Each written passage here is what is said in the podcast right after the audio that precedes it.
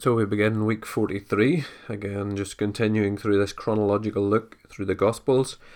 And that means that we jump through different Gospels, we look at the same stories, just written in slightly different ways. Um, we begin this week, 43, at Matthew chapter 18, verse 21 to 35, and then we go into John for the remainder of today. So, Matthew chapter 18, verse 21 to 35. Then Peter came to him and said, Lord, how many times could my brother sin against me and I forgive him? As many as seven times? I tell you, not as many as seven, Jesus said to him, but seventy times seven. For this reason, the kingdom of heaven can be compared to a king who wanted to settle accounts with his slaves. When he began to settle accounts, one who owed ten thousand talents was brought before him. Since he had no way to pay it back, his master commanded that he, his wife, his children, and everything he had be sold to pay the debt. At this the slave fell face down before him and said, Be patient with me, and I will pay you everything. Then the master of that slave had compassion, released him, and forgave the loan. But that slave went out and found one of his fellow slaves who owed him one hundred denarii. He grabbed him, started choking him, and said, Pay what you owe. At this his fellow slave fell down and began begging him, Be patient with me, and I will pay you back. But he wasn't willing. On the contrary, he went and threw him into prison until he could pay what was owed. When the other slaves saw what had taken place, they were deeply distressed and went and reported to their master everything that had happened. Then, after he had summoned him, his master said to him, You wicked slave, I forgave you all that debt because you begged me. Shouldn't you also have had mercy on your fellow slave as I had mercy on you?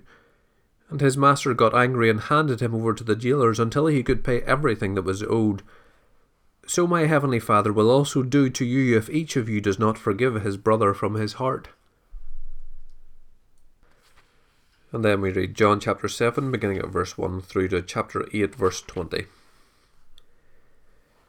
After this, Jesus travelled in Galilee, since he did not want to travel in Judea because the Jews were trying to kill him. The Jewish festival of tabernacles was near, so his brothers said to him, Leave here and go to Judea, so your disciples can see your works that you are doing for no one does anything in secret while he's seeking public res- recognition.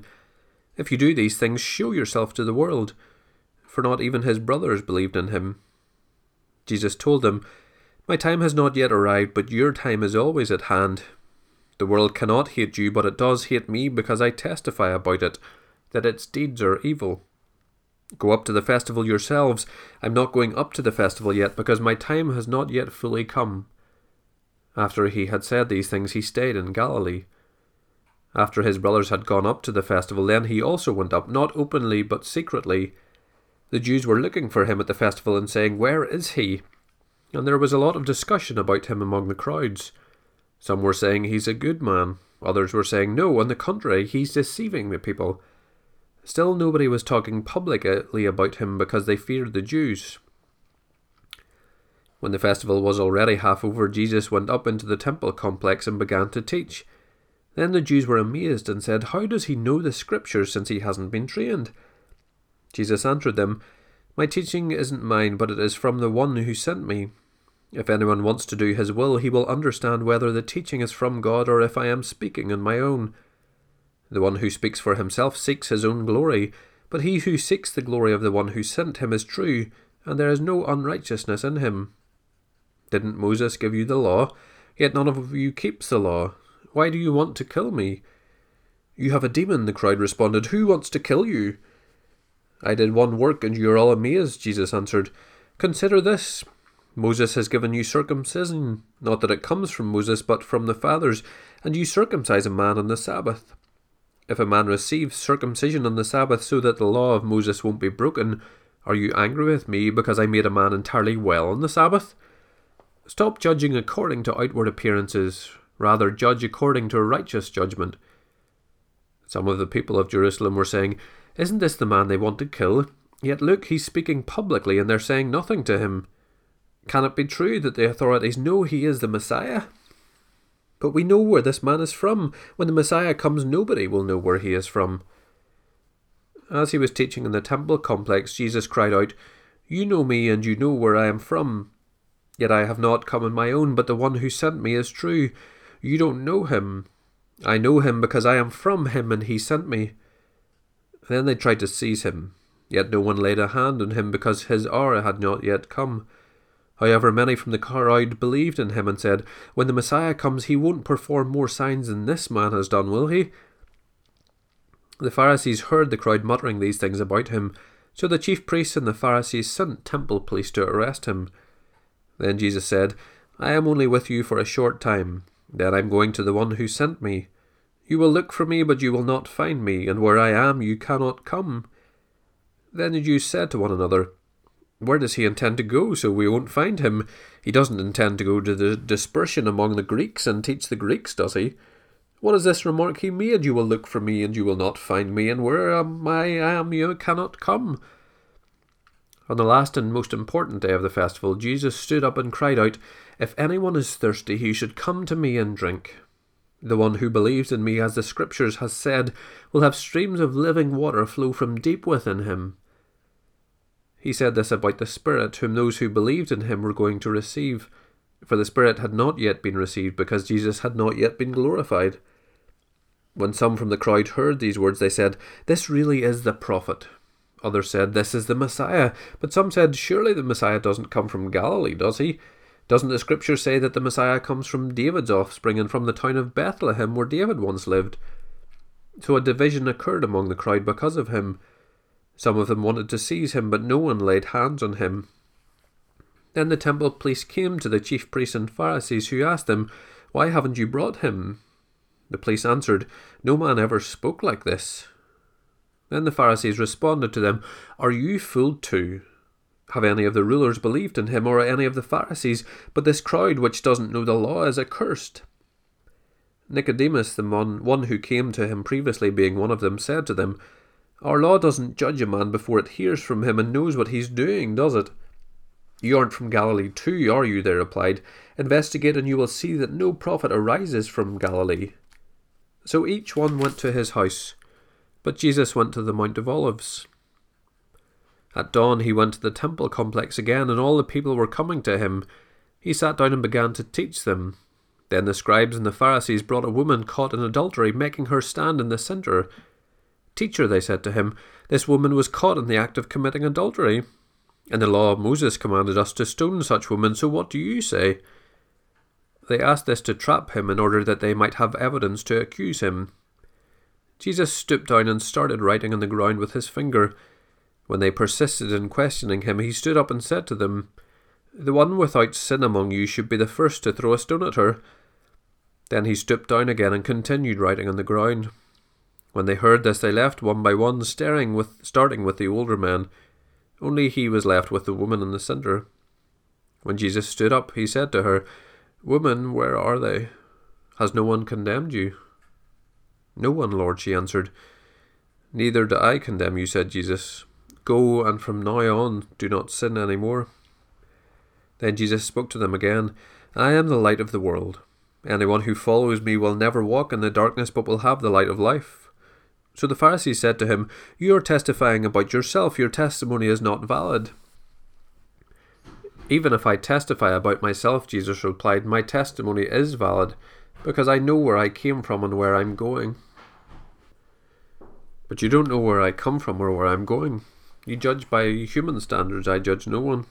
And if I do, do judge, my judgment is true, because I am not alone, but I and the Father who sent me judge together. Even in your law it is written that the witness of two men is valid. I am the one who testifies about myself, and the Father who sent me testifies about me. Then they asked him, Where is your Father? You know neither me nor my Father, Jesus answered. If you knew me, you would also know my Father. He spoke these words by the treasury while teaching in the temple complex, but no one seized him because his hour had not come. There we end day 295.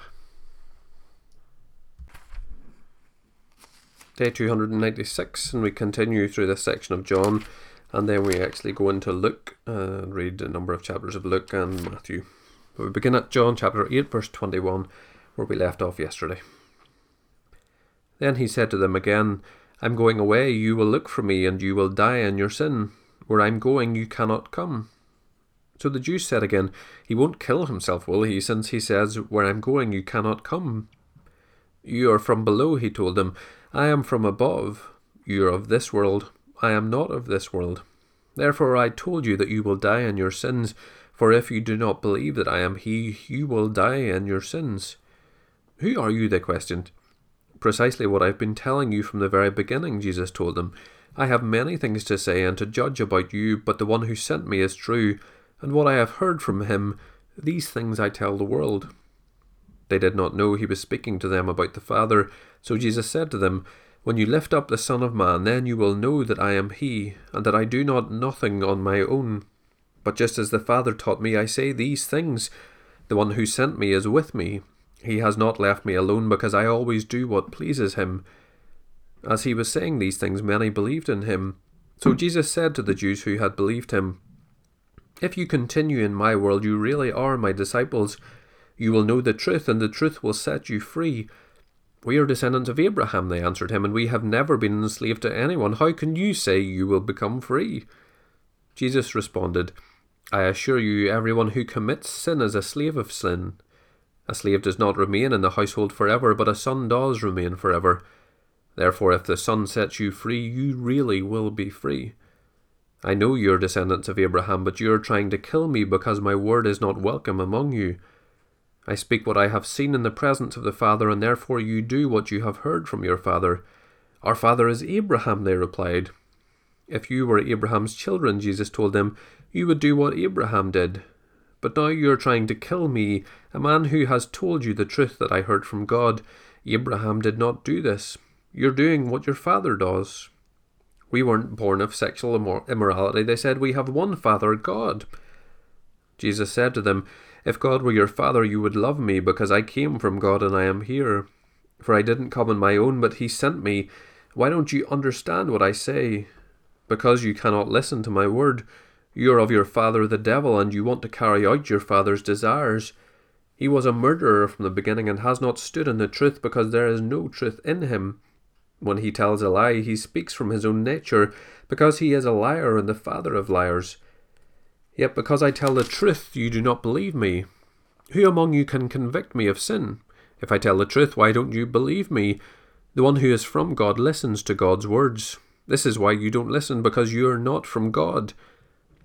The Jews responded to him, Aren't we right in saying that you're a Samaritan and have a demon? I do not have a demon, Jesus answered.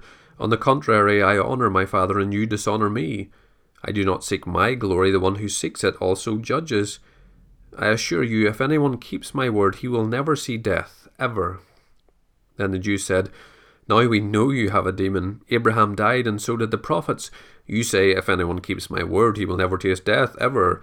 Are you greater than our father Abraham, who died? Even the prophets died. Who do you pretend to be? If I glorify myself, Jesus answered, my glory is nothing. My Father, you say about him, He is our God. He is the one who glorifies me. You've never known him, but I know him. If I were to say I don't know him, I would be a liar like you, but I do know him, and I keep his word. Your father Abraham was overjoyed that he would see my day, and he saw it and rejoiced. The Jews replied, You aren't fifty years old yet, and you've seen Abraham? Jesus said to them, I assure you, before Abraham was, I am. At that, they picked up stones to throw at him, but Jesus was hidden and went out of the temple complex. Then we read Luke chapter 9, verse 51 to 56. When the days were coming to a close for him to be taken up, he determined to journey to Jerusalem. He sent messengers ahead of him, and on the way they entered a village of the Samaritans to make preparations for him. But they did not welcome him because he determined to journey to Jerusalem. When the disciples James and John saw this, they said, Lord, do you want us to call down fire from heaven to consume them? But he turned and rebuked them and went on to another village. And then Matthew chapter 8, verse 19 to 22. A scribe approached him and said, Teacher, I will follow you wherever you go. Jesus told him, Foxes have dens, and birds of the sky have nests, but the Son of Man has no place to lay his head. Lord, another of his disciples said, First let me go and bury my father. But Jesus told him, Follow me, and let the dead bury their own dead. And then we read Luke chapter 9, verse 57 to chapter 10, verse 24 to finish today. As they were travelling on the road, someone said to him, I will follow you wherever you go. Jesus told him, Foxes have dens and birds of the sky have nests, but the Son of Man has no place to lay his head. Then he said to another, Follow me. Lord, he said, First let me go and bury my father. But he told him, Let the dead bury their own dead, but you go and spread the news of the kingdom of God. Another also said, I will follow you, Lord, but first let me go and say goodbye to those at my house. But Jesus said to him, No one who puts his hand to the plough and looks back is fit for the kingdom of God. After this, the Lord appointed seventy others, and he sent them ahead of him in pairs to every town and place where he himself was about to go. He told them, The harvest is abundant, but the workers are few. Therefore pray to the Lord of the harvest to send out workers into his harvest. Now go, I am sending you out like lambs among wolves. Don't carry a money bag, travelling bag, or sandals. Don't greet anyone along the road. Whatever house you enter, first say peace to this household. If a son of peace is there, your peace will rest on him, but if not, it will return to you. Remain in the same house, eating and drinking what they offer, for the worker is worthy of his wages. Don't be moving from house to house. When you enter any town and they welcome you, eat the things set before you. Heal the sick who are there and tell them the kingdom of God has come near you. When you enter any town and they don't welcome you, go out into its streets and say, We are wiping off as a witness against you even the dust of your town that clings to our feet. Know this for certain the kingdom of God has come near. I tell you, on that day it will be more tolerable for Sodom than for that town. Woe to you, Chorazin! Woe to you, Bethsaida! For if the miracles that were done in you had been done in Tyre and Sidon, they would have repented long ago, sitting in sackcloth and ashes. But it will be more tolerable for Tyre and Sidon at the judgment than for you. And you, Capernaum, will you be exalted to heaven? No, you will go down to Hades. Whoever listens to you listens to me. Whoever rejects you rejects me and whoever rejects me rejects the one who sent me. The seventy returned with joy, saying, Lord, even the demons submit to us in your name. He said to them, I watched Satan fall from heaven like a lightning flash. Look, I have given you the authority to trample on snakes and scorpions, and over all the power of the enemy nothing will ever harm you. However, don't rejoice that the spirits submit to you, but rejoice that your names are written in heaven. In that same hour he rejoiced in the Holy Spirit and said, I praise you, Father, Lord of heaven and earth, because you have hidden these things from the wise and the learned and have revealed them to infants. Yes, Father, because this was your good pleasure, all things have been entrusted to me by my Father. No one knows who the Son is except the Father, and who the Father is except the Son, and anyone to whom the Son desires to reveal him. Then turning to his disciples, he said privately, the eyes that see the things you see are blessed. For I tell you that many prophets and kings wanted to see the things you see, yet didn't see them, to hear the things you hear, yet didn't hear them. And there we end, day 296.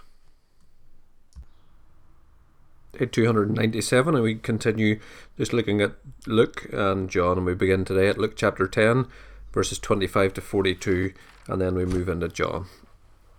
Just then, an expert in the law stood up to test him, saying, Teacher, what must I do to inherit eternal life? What is written in the law? He asked him, How do you read it?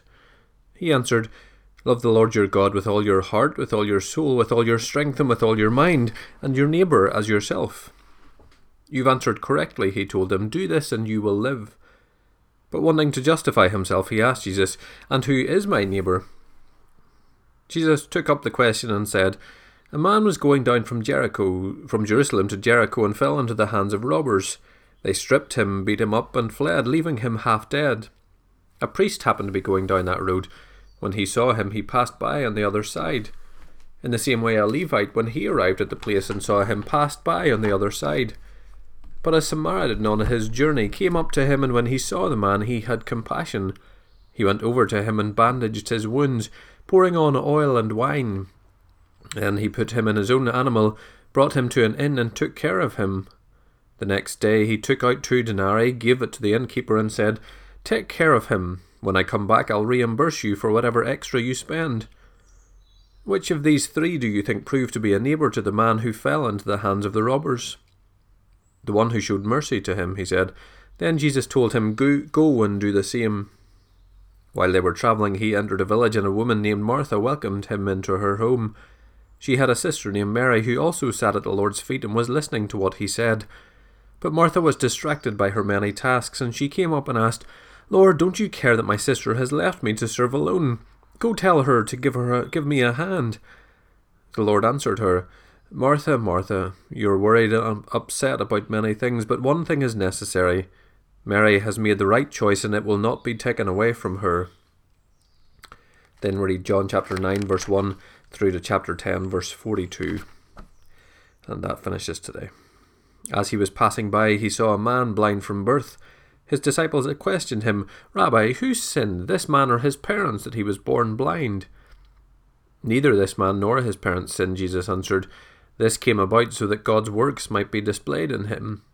We must do the works of him who sent me while it is day. Night is coming when no one can work. As long as I am in the world, I am the light of the world. After he said these things, he spit on the ground, made some mud from the saliva, and spread the mud on his eyes. Go, he told him, wash in the pool of Siloam, which means sent. So he left, washed, and came back seeing. His neighbours and those who formerly had seen him as a beggar said, Isn't this the man who sat begging? Some said, He's the one. No others were saying, But he looks like him. He kept saying, I'm the one. Therefore they asked him, Then how were your eyes opened? He answered, The man named Jesus made mud, spread it on my eyes, and told me, Go to Siloam and wash. So when I went and washed, I received my sight. Where is he? they asked. I don't know, he said. They brought the man who used to be blind to the Pharisees. The day that Jesus made the mud and opened his eyes was a Sabbath, so again the Pharisees asked him how he received his sight. "Says sight. He put mud in my eyes, he told them. I washed and I can see. Therefore some of the Pharisees said, This man is not from God, for he doesn't keep the Sabbath. But others were saying, How can a sinful man perform such signs? And there was a division among them. Again they asked the blind man, What do you say about him since he opened your eyes? He's a prophet, he said. The Jews did not believe this about him that he was blind and received sight until they summoned the parents of the one who had received his sight. They asked him, Is this your son, the one you say was born blind? How then does he now see?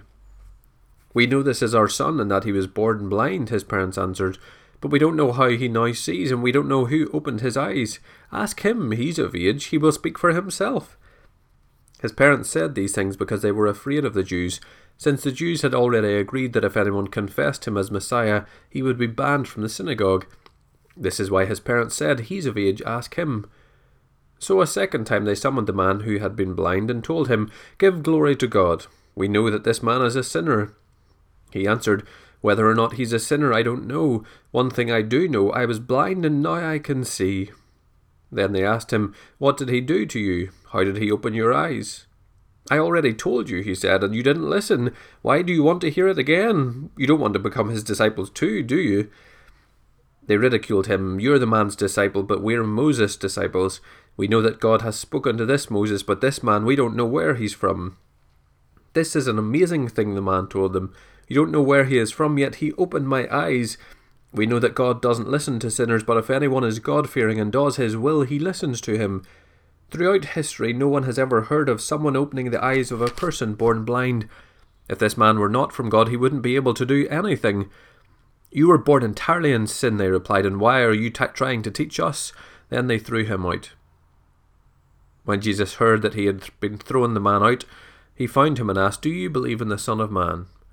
Who is he, sir, that I may believe in him? he asked. Jesus answered, You have seen him. In fact, he is the one speaking with you. I believe, Lord, he said, and he worshipped him.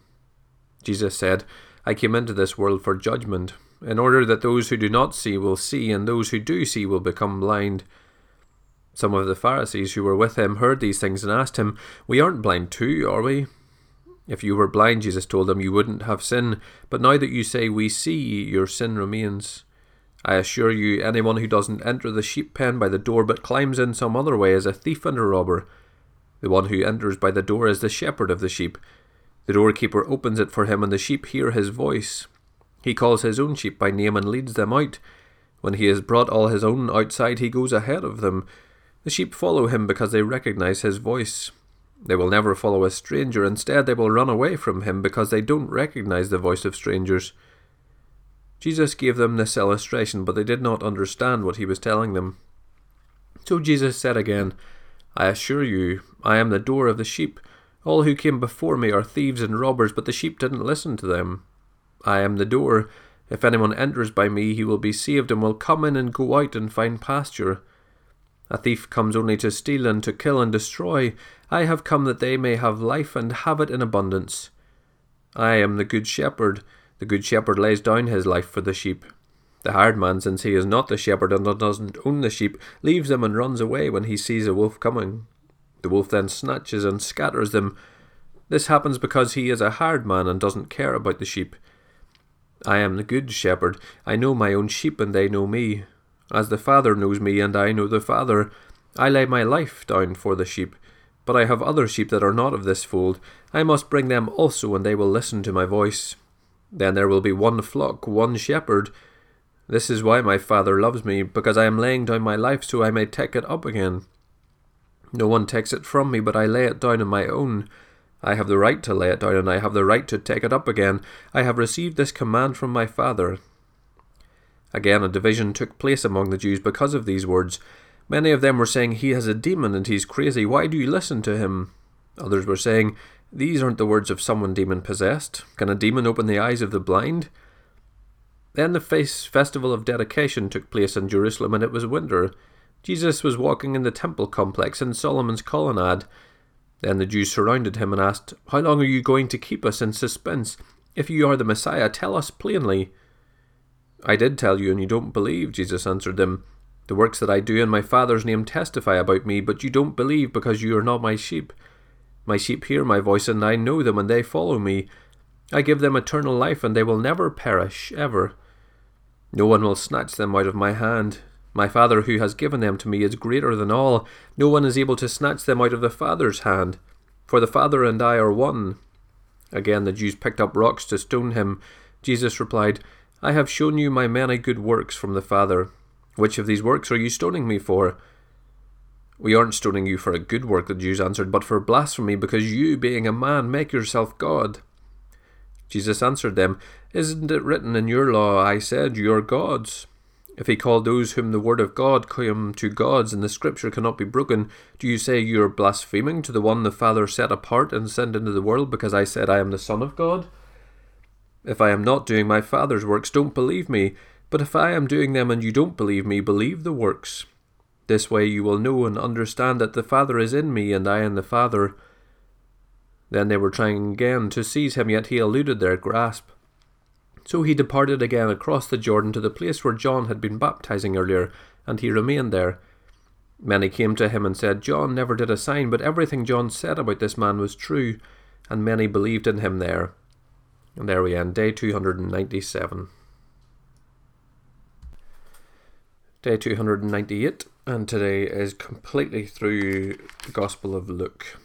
We begin at chapter 11, verse 1, and we finish today in chapter 12, verse 34. He was praying in a certain place, and when he finished, one of his disciples said to him, Lord, teach us to pray, just as John also taught his disciples. He said to them, Whenever you pray, say, Father, your name be honoured as holy, your kingdom come, give us each day our daily bread, and forgive us our sins, for we ourselves also forgive everyone in debt to us, and do not bring us into temptation. He also said to them, Suppose one of you has a friend and goes to him at midnight and says to him, Friend, me, lend me three loaves of bread, because a friend of mine on a journey has come to me, and I don't have anything to offer him. Then he will answer from inside and say, Don't bother me, the door is already locked, and my children and I have gone to bed. I can't get up to give you anything. I tell you, even though he won't get up and give him anything because he is his friend, yet because of his persistence he will get up and give him as much as he needs. So I say to you, keep asking and it will be given to you. Keep searching and you will find. Keep knocking and the door will be opened to you. For everyone who asks receives, and the one who searches finds and to the one who knocks the door will be opened. What father among you, if his son asks for a fish, will give him a snake instead of a fish? Or if he asks for an egg, will give him a scorpion? If you then, who are evil, know how to give good gifts to your children, how much more will the Heavenly Father give the Holy Spirit to those who ask him? Now he was driving out a demon that was mute. When the demon came out, the man who had been mute spoke, and the crowds were amazed. But some of them said, He drives out demons by Beelzebub, the ruler of the demons. And others, as a test, were demanding of him a sign from heaven. Knowing their thoughts, he told them, Every kingdom divided against itself is headed for destruction, and a house divided against itself falls. If Satan also is divided against himself, how will his kingdom stand? For you say, I drive out demons by Beelzebub. And if I drive out demons by Beelzebub, who is it your sons drive them out by? For this reason they will be your judges. If I drive out demons by the finger of God, then the kingdom of God has come to you. When a strong man fully armed guards his estate, his possessions are secure. But when one stronger than he attacks and overpowers him, he takes from him all his weapons he trusted in and divides up his plunder. Anyone who is not with me is against me, and anyone who does not gather with me scatters. When an unclean spirit comes out of a man, it roams through waterless places looking for rest, and not finding rest, it then says, I'll go back to my house where I came from. And returning, it finds the house swept and put in order. Then it goes and brings seven other spirits more evil than itself, and they enter and settle down there. As a result, the man's last condition is worse than the first. And he was saying these things. A woman from the crowd raised her voice and said to him, the womb that bore you and the one who nursed you are blessed. He said, Even more those who hear the word of God and keep it are blessed. As the crowds were increasing, he began saying, This generation is an evil generation.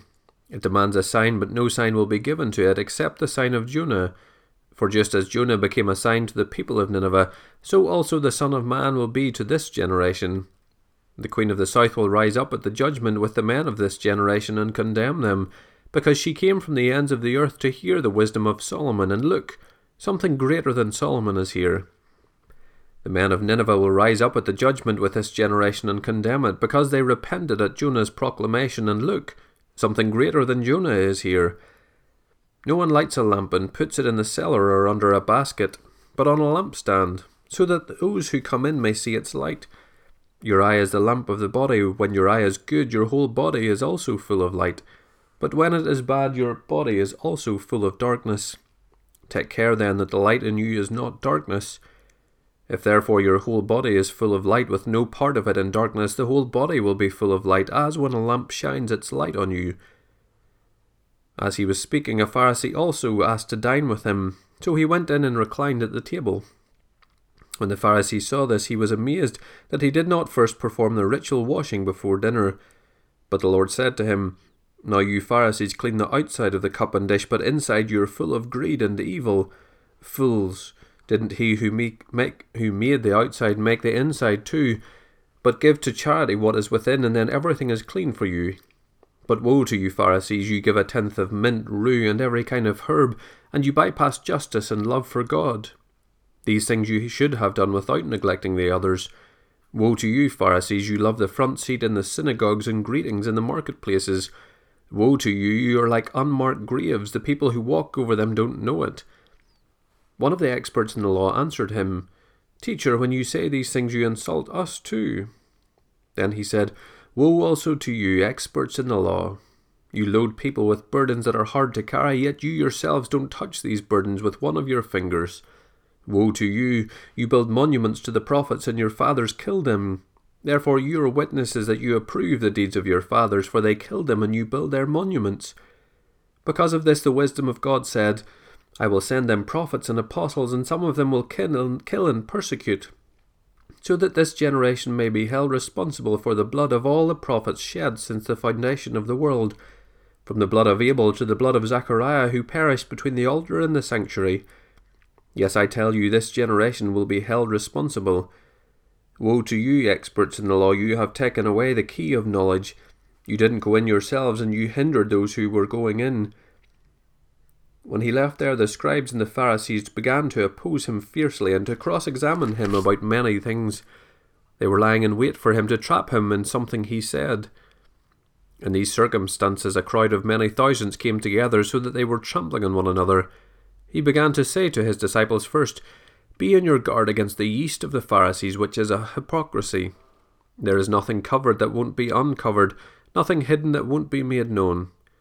Therefore, whatever you have said in the dark will be heard in the light, and whatever you have whispered in an ear in private rooms will be proclaimed on the housetops.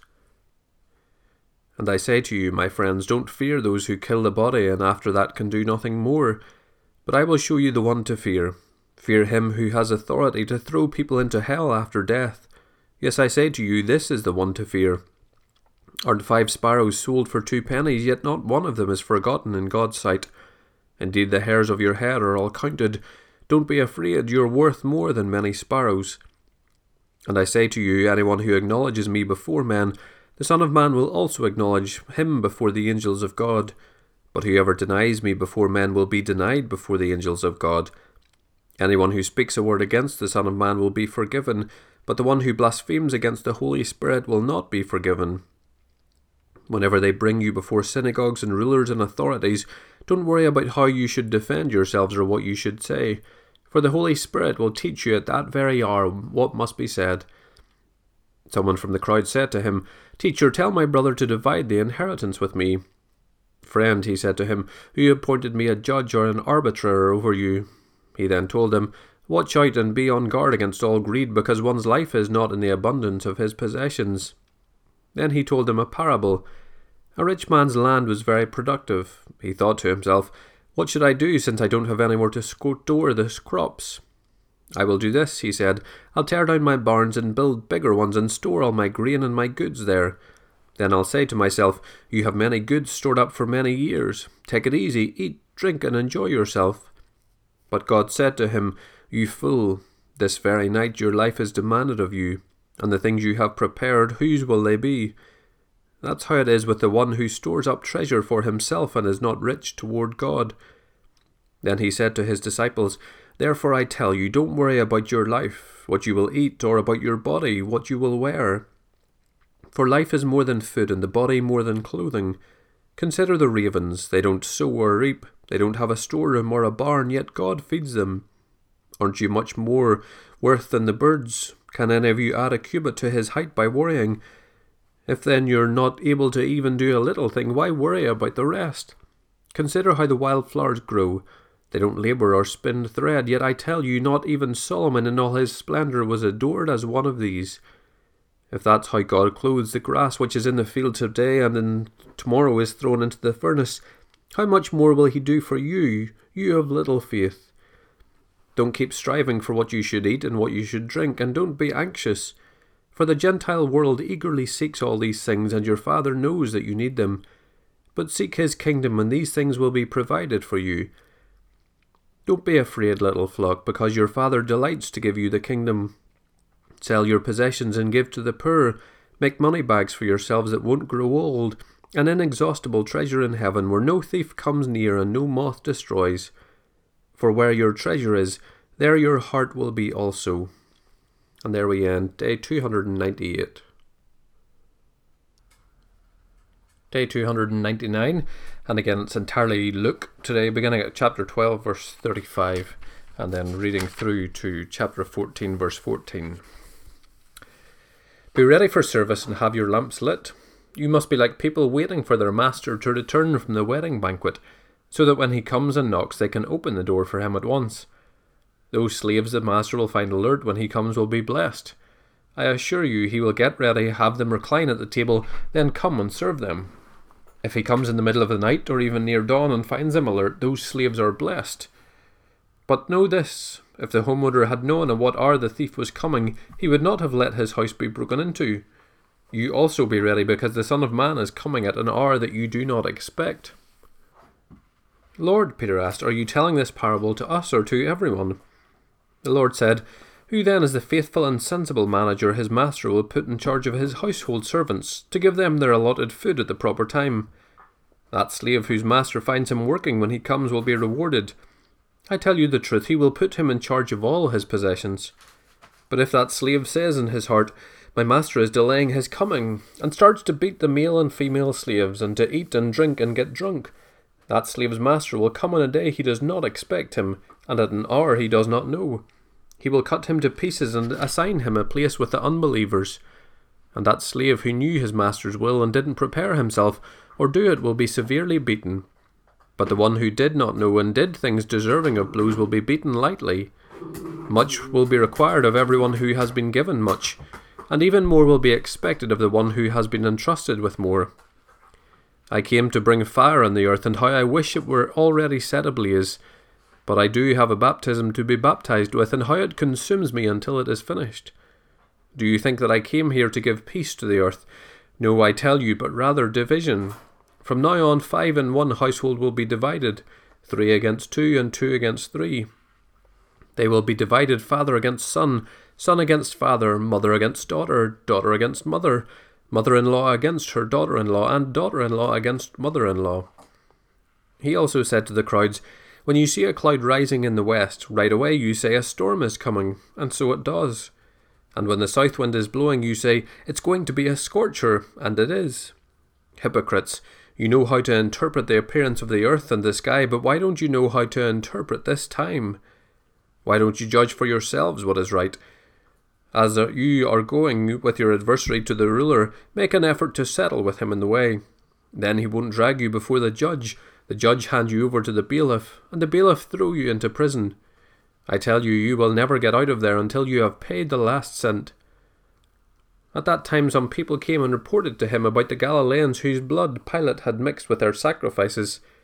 And he responded to them, Do you think that these Galileans were more sinful than all Galileans because they suffered these things? No, I tell you, but unless you repent, you will all perish as well. Or those eighteen that the tar in Siloam fell on and killed, do you think they were more sinful than all the people who live in Jerusalem? No, I tell you, but unless you repent, you will all perish as well. And he told this parable A man had a fig tree that was planted in his vineyard. He came looking for fruit in it and found none. He told the vineyard worker, Listen, for three years I have come looking for fruit on this fig tree and haven't found any. Cut it down. Why should it even waste the soil?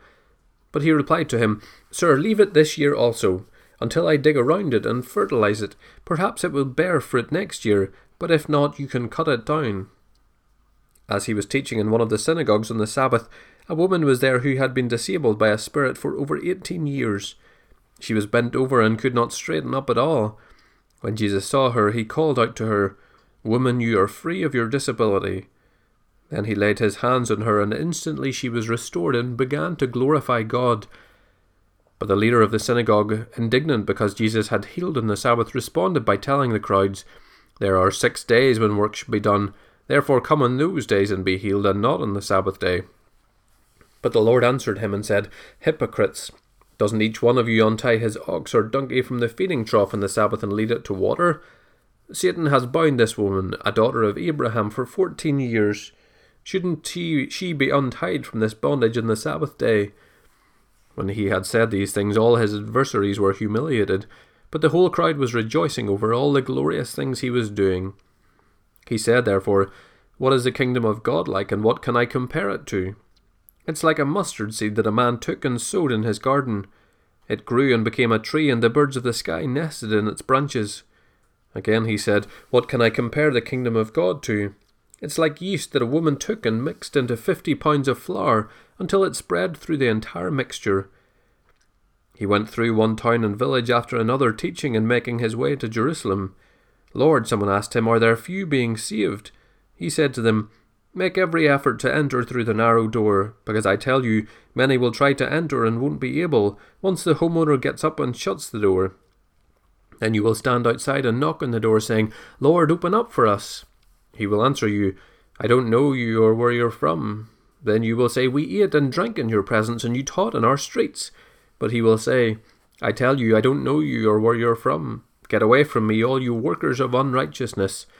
There will be weeping and gnashing of teeth in that place where you see Abraham, Isaac, and Jacob, and all the prophets in the kingdom of God, but yourselves thrown out. They will come from east and west, from north and south, and recline at the table in the kingdom of God. Note this some are last who will be first, and some are first who will be last. At that time, some Pharisees came and told him, Go, get out of here, Herod wants to kill you. He said to them, Go tell that fox, Look, I'm driving out demons and performing healings today and tomorrow, and on the third day I will complete my work. Yet I must travel today, tomorrow, and the next day, because it is not possible for a prophet to perish outside of Jerusalem. Jerusalem, Jerusalem, the city who kills the prophets and stones those who are sent to her. How often I wanted to gather your children together as a hen gathers her chicks under her wings, but you were not willing. See, your house is abandoned to you, and I tell you, you will not see me until the time comes when you say, Blessed is he who comes in the name of the Lord. One Sabbath, when he went to eat at the house of one of the leading Pharisees, they were watching him closely. There in front of him was a man whose body was swollen with fluid. In response, Jesus asked the law experts and the Pharisees, Is it lawful to heal on the Sabbath or not? But they kept silent. He took the man, healed him, and sent him away. And to them he said, Which one of you whose son or ox falls into a well will not immediately pull him out on the Sabbath day? To this they could find no answer. He told a parable to those who were invited when he noticed how they would have chose the best places for themselves. When you are invited by someone to a wedding banquet, don't recline at the best place, because a more distinguished person than you may have been invited by your host. The one who invited both of you may come and say to you, Give your place to this man, and then in humiliation you will proceed to take the lowest place. But when you are invited, go and recline in the lowest place, so that when the one who invites you comes, he will say to you, Friend, move up higher. You will then be honoured in the presence of all the other guests. For everyone who exalts himself will be humbled, and the one who humbles himself will be exalted. He also said to the one who had invited him, When you give a lunch or a dinner, don't invite your friends, your brothers, your relatives, or your rich neighbours, because they might invite you back and you would be repaid. On the contrary, when you host a banquet, invite those who are poor, maimed, lame, or blind, and you will be blessed because they cannot repay you, for you will be repaid at the resurrection of the righteous. And there we end, day 299. So day 300, we're in the 300s, which means it's slowly getting towards the end. We're in the, the countdown almost. You can start from 365 and count the backwards if you want. But we're in the 300s and we begin at. Today we only read through the book of Luke again, and we begin at chapter 14, verse 15, and go through to chapter 16, verse 31. When one of those who reclined at the table with him heard these things, he said to him, the one who will eat bread in the kingdom of God is blessed. Then he told him, A man was giving a large banquet and invited many. At the time of the banquet, he sent his slave to tell those who were invited, Come, because everything is now ready. But without exception, they all began to make excuses. The first one said to him, I have bought a field and I must go and see it. I ask you to excuse me. Another said, I have bought five yoke of oxen and I'm, and I'm going to try them out. I ask you to excuse me. And another said, I just got married and therefore I am unable to come. So the slaves came back and reported these things to his master. Then in anger the master of the house told his slaves, Go out quickly into the streets and alleys of the city, and bring in here the poor, maimed, blind, and lame. Master, the slave said, What are you what you ordered has been done, and there's still room. Then the master told the slave, Go out into the highways and lanes, and make them come in, so that my house may be filled. For I tell you, not one of those men who were invited will enjoy my banquet. Now great crowds were travelling with him, so he turned and said to them, If anyone comes to me and does not hate his own father and mother, wife and children, brothers and sisters, yes, and even his own, his own life, he cannot be my disciple. Whoever does not bear his own cross and come after me cannot be my disciple. For which of you wanting to build a tower doesn't first sit down and calculate the cost to see if he has enough to complete it? Otherwise, after he has laid the foundation and cannot finish it, all the onlookers will begin to make fun of him, saying, This man started to build and wasn't able to finish. Or what king going to war against another king will not first sit down and decide if he is able with ten thousand to oppose the one who comes against him with twenty thousand? If not, while the other is still far off, he sends a delegation and asks for terms of peace. In the same way, therefore, every one of you who does not say goodbye to all his possessions cannot be my disciple. Now salt is good, but if salt should lose its taste, how will it be made salty? It isn't fit for the soil or for the manure pile, they throw it out. Anyone who has ears to hear should listen. All the tax collectors and sinners were approaching to listen to him, and the Pharisees and scribes were complaining. This man welcomes sinners and eats with them. So he told them this parable.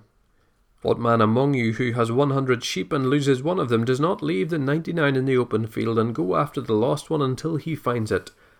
When he has found it, he joyfully puts it on his shoulders, and coming home, he calls his friends and neighbours together, saying to them, Rejoice with me, because I have found my lost sheep.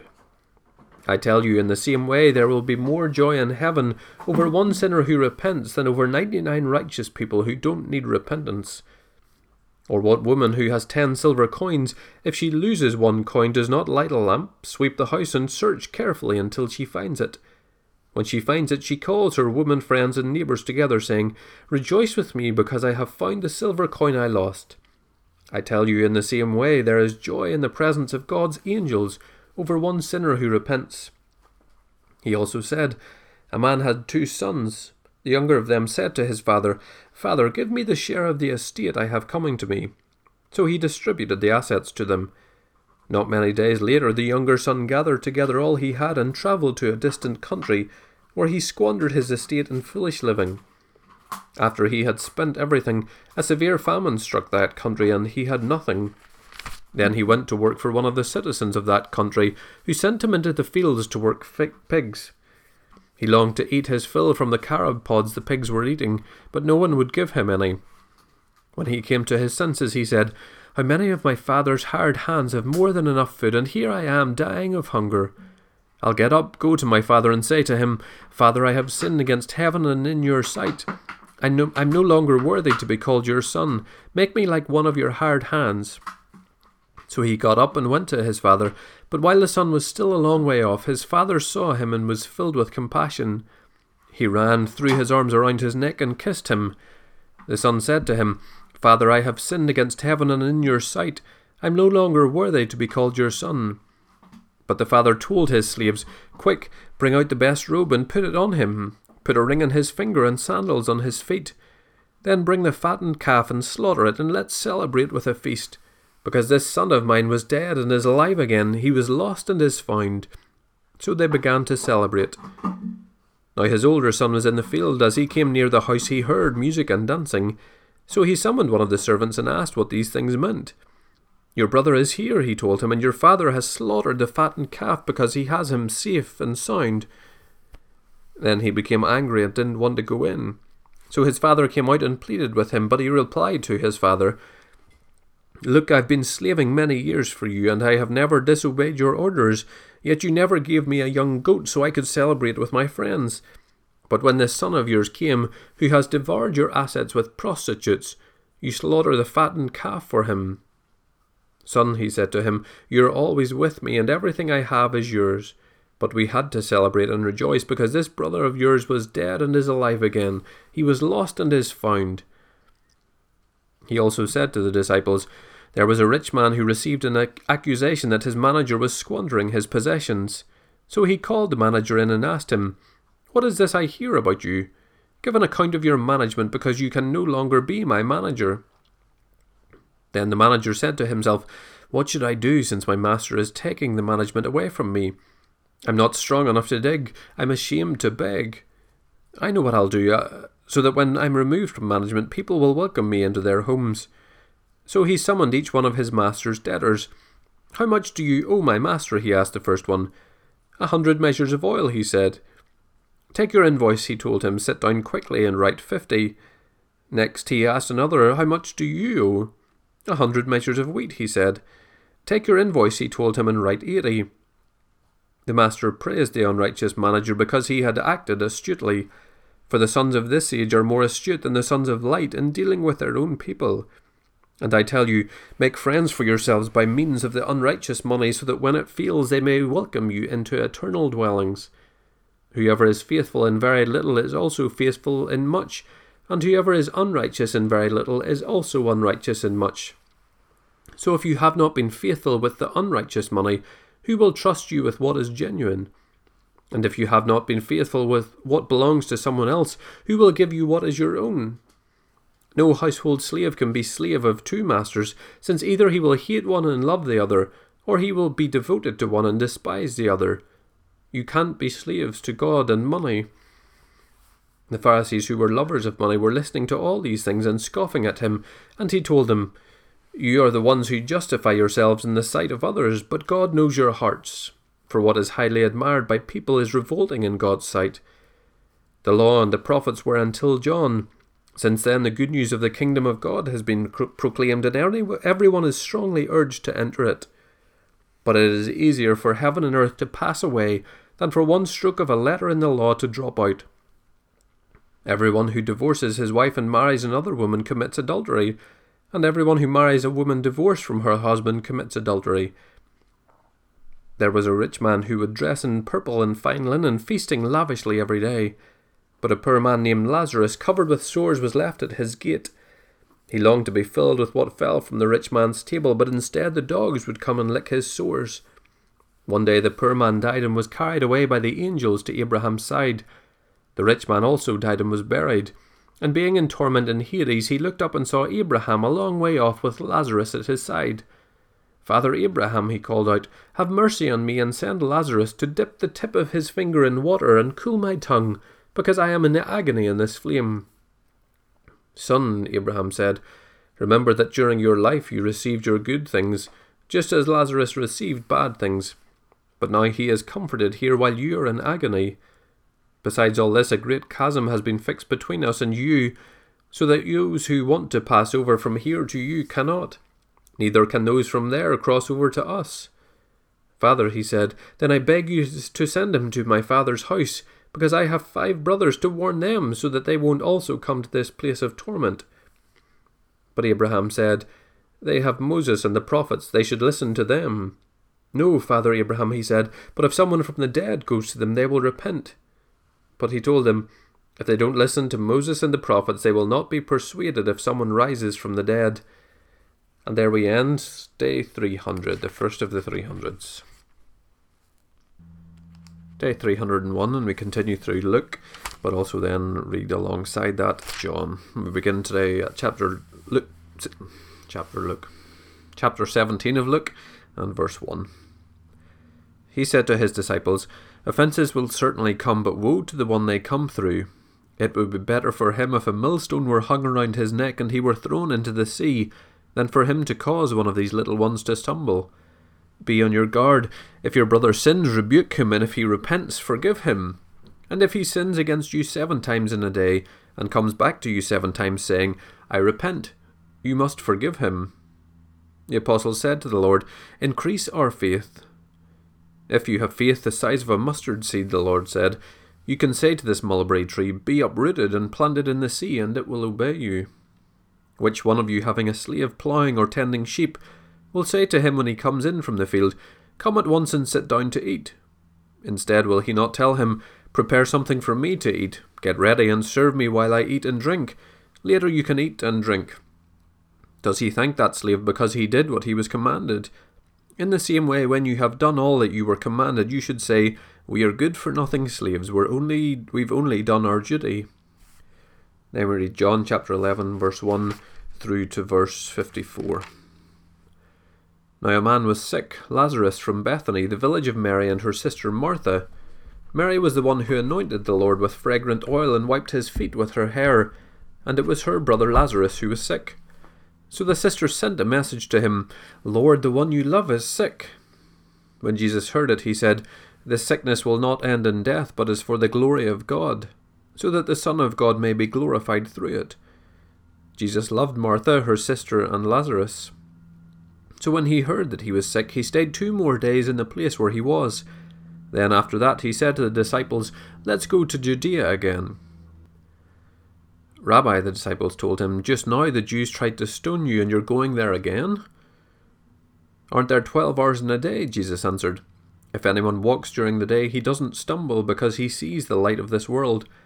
If anyone walks during the night, he does, does stumble because the light is not in him. He said this, and then he told them, Our friend Lazarus has fallen asleep, but I'm on my way to wake him up. Then the disciples said to him, Lord, if he has fallen asleep, he will get well. Jesus, however, was speaking about his death, but they thought he was speaking about natural sleep. So Jesus then told them plainly, Lazarus has died. I'm glad for you that I wasn't there so that you may believe, but let's go to him. Then Thomas, called Twin, said to his fellow disciples, Let's go so that we may die with him. When Jesus arrived, he found that Lazarus had already been in the tomb four days. Bethany was near Jerusalem, about two miles away. Many of the Jews had come to Martha and Mary to comfort them about their brother. As soon as Martha heard that Jesus was coming, she went to meet him, but Mary remained seated in the house. Then Martha said to Jesus, Lord, if you had been here, my brother wouldn't have died. Yet even now I know that whatever you ask from God, God will give you. Your brother will rise again, Jesus told her. Martha said, I know that he will rise again in the resurrection at the last day. Jesus said to her, I am the resurrection and the life. The one who believes in me, even if he dies, will live. Everyone who lives and believes in me will never die ever. Do you believe this? Yes, Lord, she told him, I believe you are the Messiah, the Son of God, who was to come into the world. Having said this, she went back and called her sister Mary, say, Mary, saying in private, The teacher is here and is calling for you. As soon as she heard this, she got up and quickly went to him. Jesus had not yet come into the village, but was still in the place where Martha had met him. The Jews who were with her in the house consoling her saw that Mary got up quickly and went out, so they followed her, supposing that she was going to the tomb to cry there. When Mary came to where Jesus was and saw him, she fell at his feet and told him, Lord, if you had been here, my brother would not have died. When Jesus saw her crying, and the Jews who had come with her crying, he was angry in his spirit and deeply moved. Where have you put him? he asked. Lord, they told him, Come and see. Jesus wept. So the Jews said, See how he loved him. But some of them said, Couldn't he who opened the blind man's eyes also have kept this man from dying? Then Jesus, angry in himself again, came to the tomb. It was a cave, and a stone was lying against it. Remove the stone, Jesus said. Martha, the dead man's sister, told him, Lord, he already stinks. It's been four days. Jesus said to her, Didn't I tell you that if you believed, you would see the glory of God? So they removed the stone. Then Jesus raised his eyes and said, Father, I thank you that you heard me. I know that you always hear me, but because of the crowd standing here, I said this, so that they may believe you sent me. After he said this, he shouted with a loud voice, Lazarus, come out.